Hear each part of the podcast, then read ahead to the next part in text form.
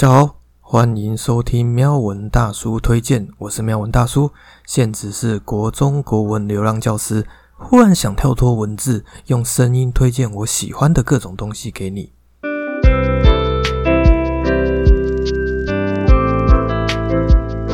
节目一开始要先感谢几位读书会的朋友，不然我本来没打算做第二集的，或者该说我并没有很积极想做第二集。但因为有他们的回馈和鼓励，让我觉得好像可以再继续做下去，充满感恩的心。谢谢他们。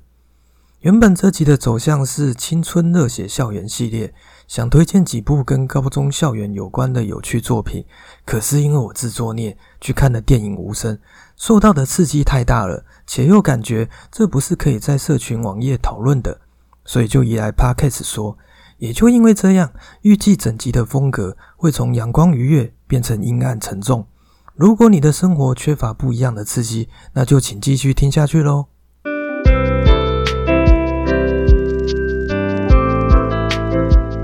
这一集一样会分成三个段落，第一个部分是讲讲我看完电影《无声》的一些想法，只能说真的不是很开心。第二个部分是基于前面的不开心，想到最近正在看的漫画《咒术回战》。原本看动画觉得应该是可以推荐给学生的欢乐作品，回头看漫画才发现书有多黑暗就有多黑暗。第三个部分是名字听起来很惊悚，但其实应该算校园恋爱小说的《我想吃掉你的胰脏》。虽然他的小说也很沉重，可是跟前面两个作品比起来，已经算是黑暗里的光了。这样的推荐组合为的是风格的一致，不过也怕整集暗黑系，不要说听众可能会受不了，我制作起来应该也会犹豫到不行吧。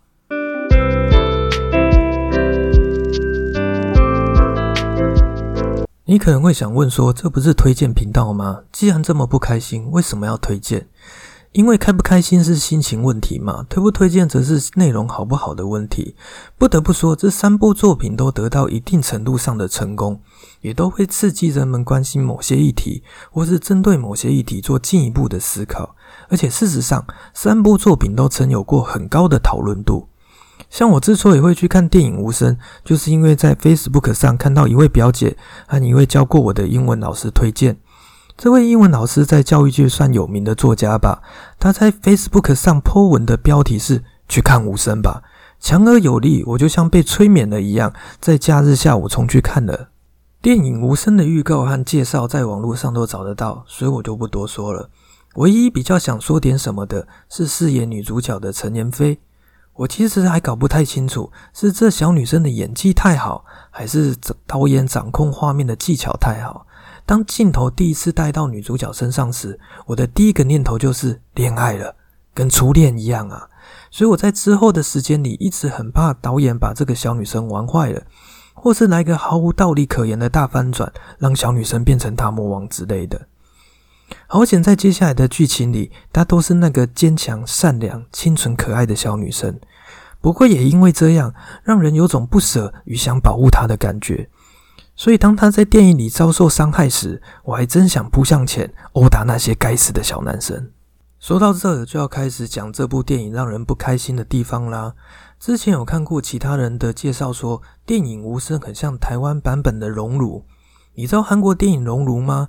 是改编自韩国某间聋哑学校里发生的性侵事件。对你没听错，是性侵事件。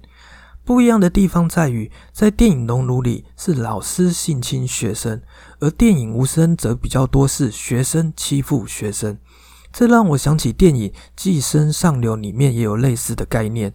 有时处于弱势的人们不一定会互相帮忙，反而是互相伤害。更可怕的是，这样的伤害会不断的扩散，产生恶的循环，导致这些原本就很弱势的人变得更加弱势，并且难以脱离这样的困境。虽然在电影《无声》当中，他其实有试图要解释，我们以为的坏人不一定是真的坏，而是经历了一些不好的事情才做出那样不好的行为。但我完全无法接受这样的论调啊！这样对好人不公平吧？这种感觉就像是今天坏人开车被别人撞，他一气之下就把路过的老奶奶杀掉一样，完全不合理吧？所以我在看《无声》时，完全无法认同坏人方了。可是话说回来，当我因为电影剧情气得要死时，旁边的年轻情侣竟然在互相摸来摸去的，顿时有种傻眼的感觉。同时，真的挺为这社会的未来担心的。当下好想把男生拖出去外面，质问他：现在是可以摸来摸去的时候吗？你一点都不担心你女友的安危吗？所以才说电影《无声》真的不是一部令人感到开心的电影。但不可否认，他确实提出了一些尖锐的问题：性侵、性骚扰、隔代教养、权威专制、同性恋、霸凌、特殊教育、性别教育。大概每一个点抓出来，都可以好好讨论个三天三夜。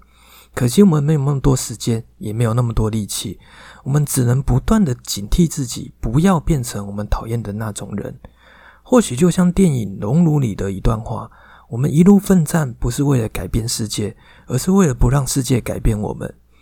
虽然这两部电影都让人开心不起来，可是至少它都激起了一些反省、一些挑战，让我们可以更正视这社会的不公不义，然后努力的活下去。下一个阶段要介绍充满诅咒的世界哦，先喘口气吧，然后再跟我一起面对，当诅咒变成看得见、摸得着的时候。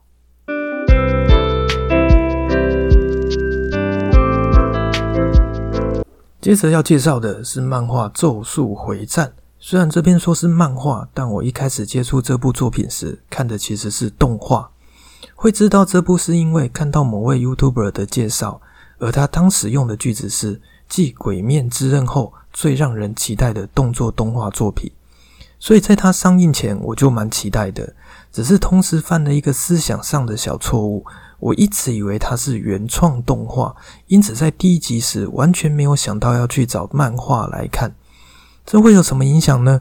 就是在我看完第一动画第一集后，很天真的以为它是一部热血活泼的校园动作片。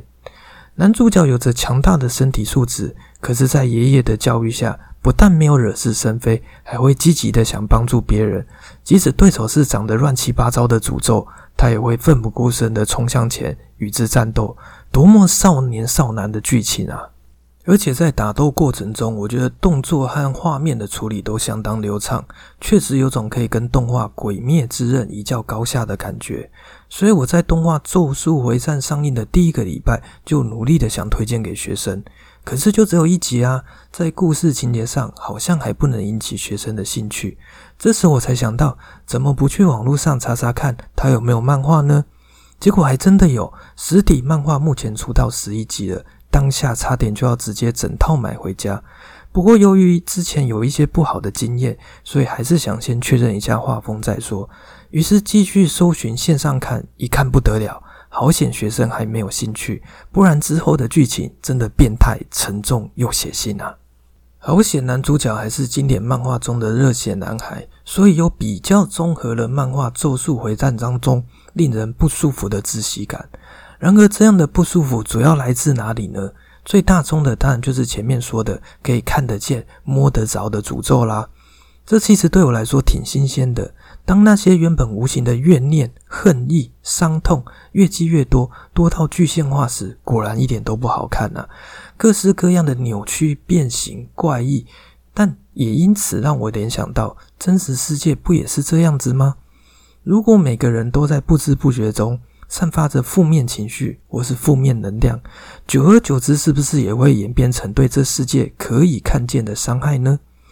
就像电影《无声》一样，坏人内心的伤痛我们看不见，但当他开始欺负人时，这样的负面影响是不是也就开始实体化了呢？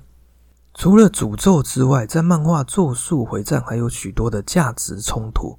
当要保护的对象是十恶不赦的大坏蛋时，你还愿意为他挺身而出吗？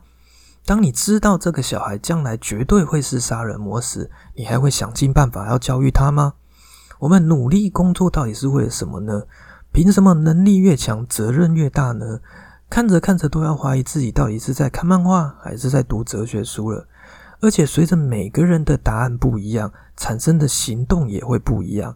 故事就是在这样不断的冲突矛盾之下向前推进着。每个人都有计较，每个人好像都有对的部分、错的部分，感觉没办法完全喜欢好人方或完全喜欢坏人方。这也算是一种观看的乐趣吧。还有一点我觉得蛮特别的是，在漫画《咒术回战》中，有些角色死掉就是死掉了，这有什么好说的呢？在这部漫画就很值得一说。我原本以为，在这充满诅咒、邪灵、鬼怪的漫画世界中，死掉根本微不足道，念个咒、施个魔法就可以起死回生了，不是吗？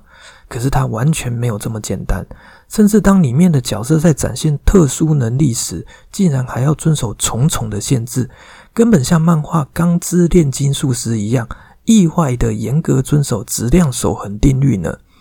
就因为这样，在条件未满足的情况下。有些角色就真的只能去死了。不过也因为如此，死亡在这部漫画当中变成了一件很有重量的事情。剧情有时也会针对某一个角色的过去做描述，但好险，目前还没有发生像漫画《我的英雄学院》一样的情形。配角戏份太多，多到让我以为我在看另一部作品。漫画《咒术回战》比较像是稍微解释一下，然后很快就会回到主线故事。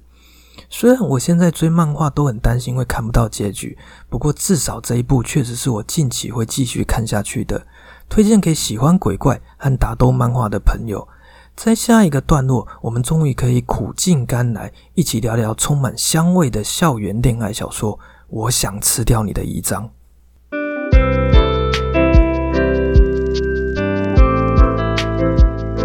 每次当我说要介绍《我想吃掉你的胰脏》这部作品时，大家第一个反应都是这是恐怖故事吧？感觉很血腥呢。如果现在正在收听的你也是这么想的，请不用担心。我刚看到书名时也在想这是什么奇怪的日文翻译小说，不过看到简介就知道它应该算校园恋爱小说吧？没错，我迟疑了，因为我并不是很确定那样的关系适不适合称为恋爱。先不说内容，我想先跟大家讲它厉害的地方。我第一次接触到这部作品时，它是日文翻译小说。接下来的推荐也是以小说为主，但我觉得它不得了的地方是，它有翻拍成真人电影以及动画。这表示说，它小说的精彩程度，让导演们觉得光看文字并不能让观众满足，还必须有画面和声音才行。电影版的女主角是后来渐渐被人知道的滨边美波。刚刚回头查了一下资料，她光是凭着《我想吃掉你的胰脏》这部电影就拿了三个新人奖了。当然，她在电影里的表现也有深深的吸引我，甚至吸引了国中的小男生们。我后来有拿 DVD 去学校播给学生看，小男生又是笑又是哭的，我都替他们担心了。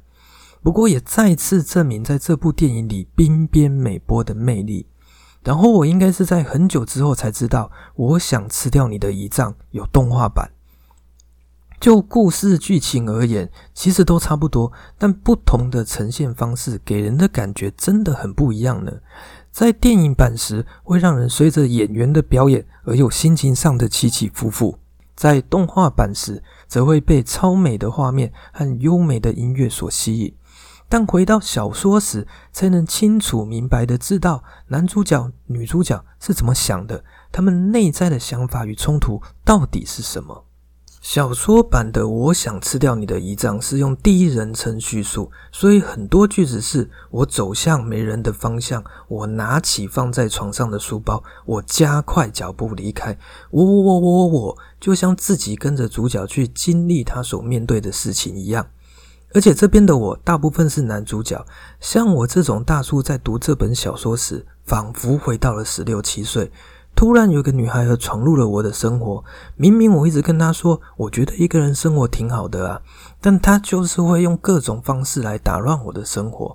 而且明明是班花校花等级的女生，到底为什么硬要我这种边缘人跟她一起逛街去甜点店呢？搞得我都要变成全民公敌了。虽然他很有可能随时会死掉，也不应该这么任性吧？到底有没有考虑过我的感受呢？我在阅读的过程中就是这样，不断的跟着男主角的视角，不断的在心里呐喊着。而且有趣的是，为了写这篇推荐稿，我又跳着看了几个书中的段落，结果还是会该害羞时害羞，该痛哭时痛哭。是的，我想吃掉你的胰脏，并不是一部从头开心到尾的作品。它就像你我熟悉的校园生活一样，有欢笑，有泪水，有生气的时候，也有难过的时候。即使这样，当我们在经历了这些之后，我们都会改变，我们都会成长，我们都会觉得那段回忆在脑海中闪闪发亮。前面有提到，我其实没有很确定这部作品到底能不能称为恋爱小说，因为男女主角最后并没有在一起，自始至终也都以朋友称呼对方，所以你觉得呢？